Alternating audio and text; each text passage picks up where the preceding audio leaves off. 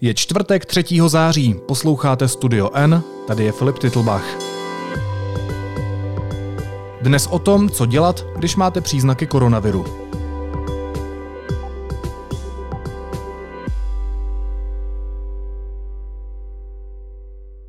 Příznaky podzimní virózy dokážou v době koronaviru hodně zneklidnit. Co dělat letos jinak, kam volat a co si počít, pokud lékař nebo hygienik nezvedá telefon?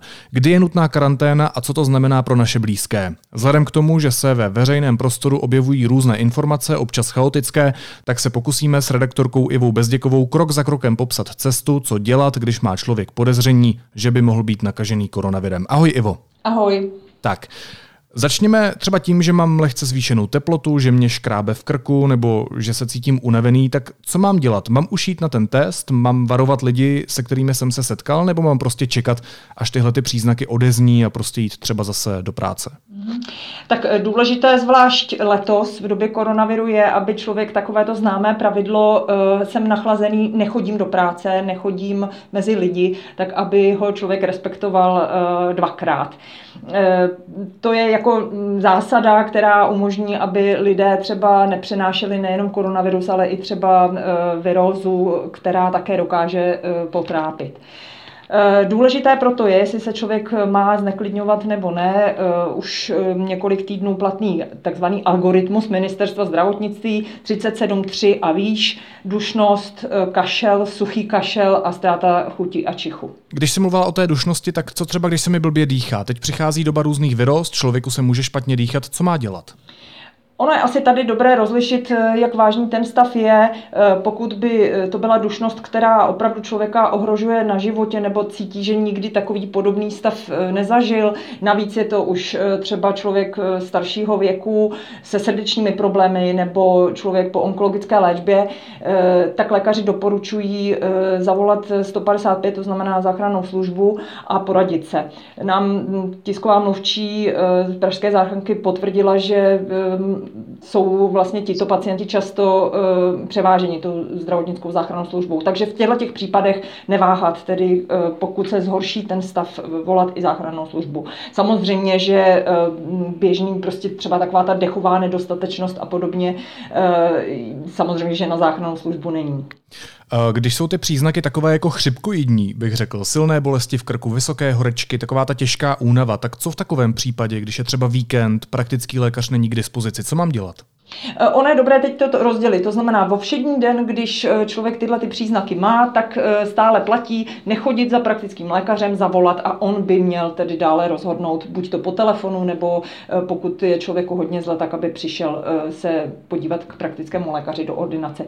Pokud je víkend, tak člověk by měl asi, a opravdu to nejsou chřipkové příznaky ve smyslu, mám zvýšenou teplotu, bolí mě v krku, ale nějak to zvládnu. Ale pokud opravdu je to vysoká horeč, horečka, nesnesitelné bolesti, eh, tak jít na pohotovost. Ta pohotovost je skutečně jenom pro lidi, kteří mají obtíže, které jsou nesnesitelné a nes, ne, jakoby nestrpí eh, počkání až eh, do dalšího dne. A ty se možná ptáš na to v souvislosti s koronavirem, pokud vlastně člověk začne mít tyhle ty příznaky vlastně jako by koronaviru a tam už platí vlastně to stejné, to znamená volat hygienickou stanici, volat a volat, protože jsou uh, ty linky přetížené. Různí lidé ze svých zkušeností vidí, že to je někdy nadlidský úkol se tam dovolat. No a když se nám to nepodaří, tak já znám i příklady lidí, kdy se lidi fakt nedovolali celý den. Eh, často ani ten lékař praktický nebere telefon. Co potom? Mám to prostě furt jenom zkoušet? My jsme se na toto ptali ministerstva zdravotnictví a odpověděla nám paní hlavní hygienička s chodou okolností těsně pár hodin předtím, než tedy eh, jí sami byly potvrzené testy na COVID, eh, že v tuto chvíli se člověk může vybrat vlastně do samoodběrného místa. Eh, což teda úplně nevím, co to je samoodběrné místo, ale zřejmě tím myslela místo, kde si člověk může ty testy zaplatit ze svého a nepotřebuje žádanku praktického lékaře. Je ten postup stejný u zdravého mladého člověka a u seniora, nebo zkrátka člověka, který je v rizikové skupině, nebo pokud patřím do té druhé skupiny, do té rizikovější, tak bych se měl u těch příznaků, ať už těžších, tak i lehčích, zachovat nějak jinak? U seniora nebo u člověka, který má nějakou vážnou chronickou nemoc, eh, tak eh, tam je to samozřejmě vždycky o něco ošemetnější a člověk by měl, eh, když bude mít jenom trošku třeba větší horečku nebo pocitovat, že to není úplně normální průběh, raději teda volat svému lékaři a nebo zajít na pohotovost nebo i volat záchrannou službu. Vím, že i sama mám už starší rodiče a ty se mi na to taky ptali, když by najednou začali mít horečku, tak jsem jim dneska říkala, když bys měla horečku, zavolej prostě záchranku, protože Eh, je tam to riziko, že ten člověk, zvlášť pokud má ještě přidružené eh, jakoby onemocnění, tak se zřejmě dostane do nemocnice s takovým stavem a nebude se léčit doma. Jak dostanu tu žádanku od toho lékaře, když s ním třeba jenom mluvím po telefonu? Eh, dneska je už online komunikace, že jo, praktičtí lékaři eh, vypisují i neschopenky eh, online formulářem, takže on ji pošle online, nemusí mít člověk vůbec papírem v ruce, takže tohle není žádný problém. A dokonce teď vlastně ani ty výsledky také nechodí přímo tomu praktickému lékaři, což si na to trošku stěžují, že je problém, že vás tam pošlou a pak zpátky dlouhé dny neví, jak vlastně ty výsledky dopadly. Přichází totiž prý jenom SMS-kou tomu dotyčnému člověku, který byl byl teda testován. Tak, řekněme, že už mám žádanku od lékaře, který zadá do toho systému, nebo se rozhodnu zaplatit si ten test sám. Kam mám jet? Na odběrná místa, která jsou eh, u nás v rámci různých nemocnic, poliklinik nebo soukromá zařízení. Seznam těch odběrných míst eh, je na webu Ministerstva zdravotnictví nebo u nás v tom online článku je také pro klik. Já jsem si všiml, že kromě toho, že si člověk může vystát frontu, tak eh, samozřejmě může jet i na drive-in testovací místo. Je tohle bezpečnější a je to třeba rychlejší a lepší jet tam autem? Tak určitě, pokud člověk má auto a nemusí z něho vystupovat, nemusí se nikde trmácet MHD, tak je to určitě eh, bezpečnější minimálně pro toho pacienta, pro jeho okolí. Je tady možná potřeba dodat, že ne všechna odběrná místa jsou drive-in, takže i tohle je potřeba zkontrolovat právě na webu Ministerstva zdravotnictví. Ivo, každopádně je potřeba se nějak rezervovat na ta odběrová místa. Eh, tak eh, na webu těch jednotlivých odběrných míst jsou formuláře a doporučuje se, aby eh, vlastně tuhle tu registraci udělal člověk, ten zájemce předem. Je to bezpečnější a jistější. A rychlejší. Ivo, co když nemám auto, jak se mám dostat na to odběrové místo? Takhle, dříve, než ještě eh, se rozšířily ty, ty testovací odběrná místa, tak eh, jezdili za lidmi sanitky, takzvané odběrové sanitky domů se zdravotní sestrou s tyčinkou, která udělala vítěz nosohltanu. Postupně s tím, jak se ty jednotlivé eh, místa rozšiřovala, tak uh, už vlastně tyhle ty sanitky se používají pouze výjimečně. Ministerstvo zdravotnictví říká, že má člověk, který nemá auto, to znamená třeba starý člověk, který nemůže se někam dopravit sám, těžko by jezdil někde MHD, tak se má svého praktického lékaře zeptat na možnost tohoto odběrového sanitního vozu, ale praktičtí lékaři říkají, že to nepředepisují pra- praktičtí lékaři, ale hygienická služba. Je to celé takové zamotané a my se tomu budeme právě tady tomuto problému věnovat ještě v nějakém dalším článku, protože si myslím, že to bude teď otázka, která bude trápit hodně lidí z nadcházející sezónou.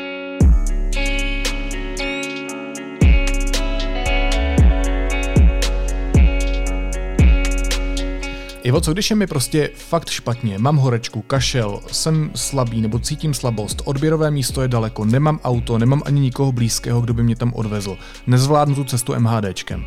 Co potom?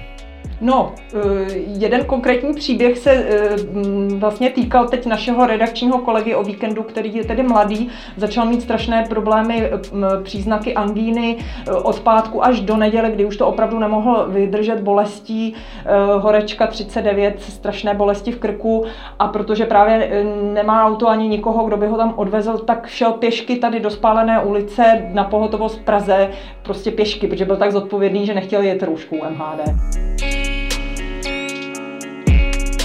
Ale já věřím, že to je prostě pouze extrémní případ. Eh, myslím si, že tohle je přesně díra v našem systému, která není vyřešena, protože člověk by si pro takovéhle případy přece neměl volat záchrannou službu. A co má dělat, když prostě v sobotu večer jeho praktický lékař nezvedá telefon a volat na pohotovost, aby tam vozili nějakou sanitku, to je asi taky sci-fi. Takže já si myslím, že přesně tenhle ten transport těch pacientů k těmhle těm urgentním věcem eh, je ještě eh, díra v systému, jak jsem říkala, a zvlášť v malých městech, protože Praha je ještě relativně dobře dostupná do těch jednotlivých zdravotnických zařízení. Když přijedu na to vyšetření, podaří se mi tam tedy dojet. Jak to vyšetření probíhá? Bolí to? Uh, tak já jsem to osobně nezažila, takže ti nemůžu povědět, jestli mě to bolelo nebo ne. Eh, kamarád, který na tom byl, tak říkal, že to bylo hodně nepříjemné, ale že se to dá vydržet. Takže asi, eh, asi tak. Vidíme na těch eh, záběrech z televize, že to podstupují malé děti, mm, seniori vždycky trošku ucoknou, asi to trošku zabolí, ale dá se to snést. Jak dlouho to trvá? To je asi pár sekund jenom. Ano, to samotné je pár sekund, pak se čeká na výsledky a tady je také vlastně ten rozdíl toho, ehm, co udávají třeba soukromé laboratoře nebo mm, potom, co, co udávají eh, lidé, kteří tím opravdu prošli a třeba čekají na ty výsledky několik dní, ale snad by se to mělo teď vlastně nějak zrychlit a celé, celé zjednodušit, jak slibuje ministerstvo zdravotnictví. To znamená, že mě ty výsledky do několika hodin prostě přijdou SMS-kou? Takhle se to dozvím? Eh, do několika hodin eh, nevím. Eh, vím, že se tam uvádí jakoby snad do druhého dne nebo do, do toho následujícího dne. To je, myslím, ta standardní doba. Něco jiného to bylo třeba v případě včera, kdy do karantény musel, musel i pan ministr zdravotnictví, a kterému samozřejmě s ohledem asi na jeho pozici jakoby ty výsledky přišel ten den. Ještě večer jsme se dozvěděli, že teda je sice v karanténě, ale že je negativní a naopak jeho kolega, eh, šéf UZISu Ladislav Rušek, také dostal výsledky ten den s tím, že je pozitivní. Takže abychom to schrnuli, prostě většinou se čeká asi do toho druhého dne. Eh, když se rozhodnu si ten test zaplatit, nemám žádanku nebo to prostě chci hned, tak kolik ten test zhruba stojí? Eh, zhruba tak 1500 korun nebo 2000 podle toho, kde, kde si člověk ten test nechá dělat. Jak je to spolehlivý?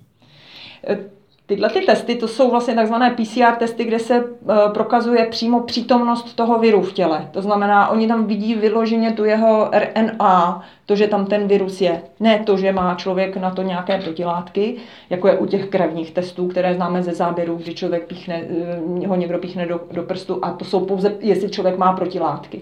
Tohle je přítomnost toho viru a ta by měla být vlastně v případě, že je použít ve správný čas, to znamená dostatečně vlastně dlouho od té možné nákazy, tak by měla se blížit ke 100%. Může selhat jenom v případě, že je provedený příliš brzy a ještě nestačil tam najít prostě ten test, tu přítomnost eh, toho koronaviru. Um, když se tady dozvím, že jsem pozitivní, tak co mám dělat? Mám zůstat doma, nikam nechodit? Co když třeba potřebuji na nákup?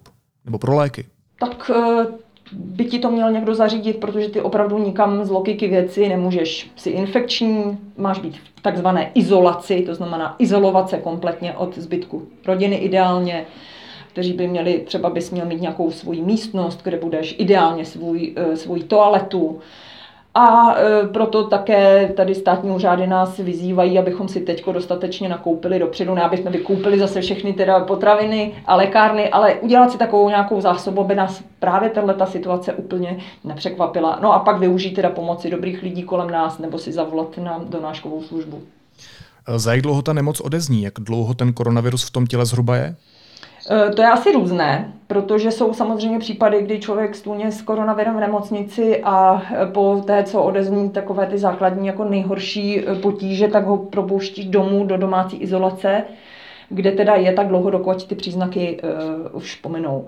Ale běžně se uvádí, proto je vlastně jakoby ta doba té izolace těch nově 10 dní, takže počítej, počítejme s takovou tou dobou jako u té běžné chřipky, to znamená týden až 10 dní. Ještě mě napadá jedna věc, co mám dělat, pokud mám covid, jsem doma a ten můj stav se náhle zhorší? Uh, pokud se náhle velmi výrazně zhorší, to znamená, opravdu člověk začne mít pocit, že ho to ohrožuje na životě, tak pak, jak už jsme říkali, tak pro tyhle ty stavy, to znamená velká dušnost, nebo u uh, chronických pacientů, komplikace jejich stávajícího stavu. Jsem kardiak a najednou prostě mám pocit, že se to srdce zblázní. Volat za, rychlou záchrannou službu, to znamená 155. Nikoli ale v případě, že jsem měl 37, teď mám 38, takže začnu šílet a začnu volat záchranku. To ne. Praktické rady a díry v systému popsala redaktorka Iva Bezděková, která se u nás v redakci věnuje zdravotnictví. Ivo, moc ti děkuju za všechny informace, které jsi zjistila. Ráda se mi poskytla. Ahoj. Teď jsou na řadě zprávy, které by vás dneska neměly minout. Slovenský specializovaný trestní soud vynesl rozsudek v případě vraždy novináře a jeho přítelkyně. Rozhodnutí není pravomocné, případ půjde k nejvyššímu soudu. Marian Kočner a Alena Žužová jsou v případě vraždy Jána Kuciaka a Martiny Kušnírové nevinní. Tomáš Sabo dostal trest 25 let. Kočnera soud odsoudil jen za to, že měl doma nenahlášené náboje a dostal peněžitý trest 5000 eur. Podle Senátu neexistuje o vině Kočnera a Žužové dostatek důkazů. O jejich nevině podle informací slovenského deníku N rozhodli dva členové Senátu Matel a Stěranka. Předsedkyně Senátu Sabová byla proti.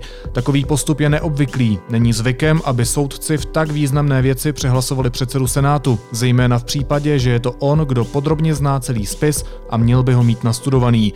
Spis v případu vraždy Kuciaka a Kušnírové má přibližně 25 tisíc stran.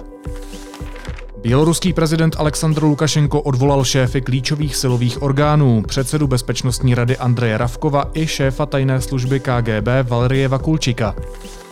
Průměrná mzda v Česku v druhém čtvrtletí vzrostla o půl procenta. Po započtení růstu cen ale mzdy reálně klesly o 2,5 procenta. Dosahují 34 a 271 koruny. Medián činí 29 123 korun. Česká republika má nejvyšší tempo nákazy koronavirem ze sousedních zemí. Denní přírůstky na milion obyvatel jsou za týden v Německu či na Slovensku třetinové. A ruský opoziční politik Alexej Navalny byl bez pochyby otráven nervovým jedem ze skupiny novičoků. Oznámila to německá vláda. Úřad také oznámil, že si německá diplomacie v souvislosti se situací předvolá ruského velvyslance. A na závěr ještě jízlivá poznámka. Jak už jste slyšeli, jedem, který způsobil otravu předáka ruské opozice Alexeje Navalného, byl Novičok. Ještě předtím, než Miloš Zeman opět přijde s teorií, že se Novičok vyráběl na našem území, chceme ubezpečit, že jediný potvrzený jed, který se tady kdy vyráběl, se jmenuje ovčáčok. Naslyšenou zítra.